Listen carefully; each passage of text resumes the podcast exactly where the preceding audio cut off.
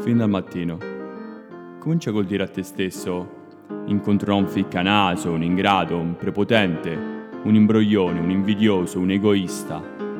Ebbene, quelli si comportano così perché non sanno cosa sia il bene o il male. Ma io, che ne conosco la natura, e so che il bene e il male corrispondono rispettivamente al bello e al brutto sul piano morale, che da lì derivano i nostri errori e che chi sbaglia è un mio parente, non perché provenga dal mio stesso seme e abbia il mio stesso sangue, ma perché compartecipe di una medesima mente o particella divina.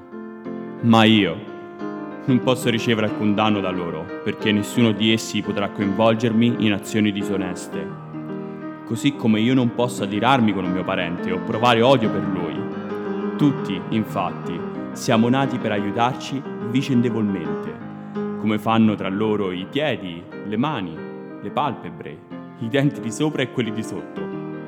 Perciò combatterci fra noi è cosa contraria alla nostra natura.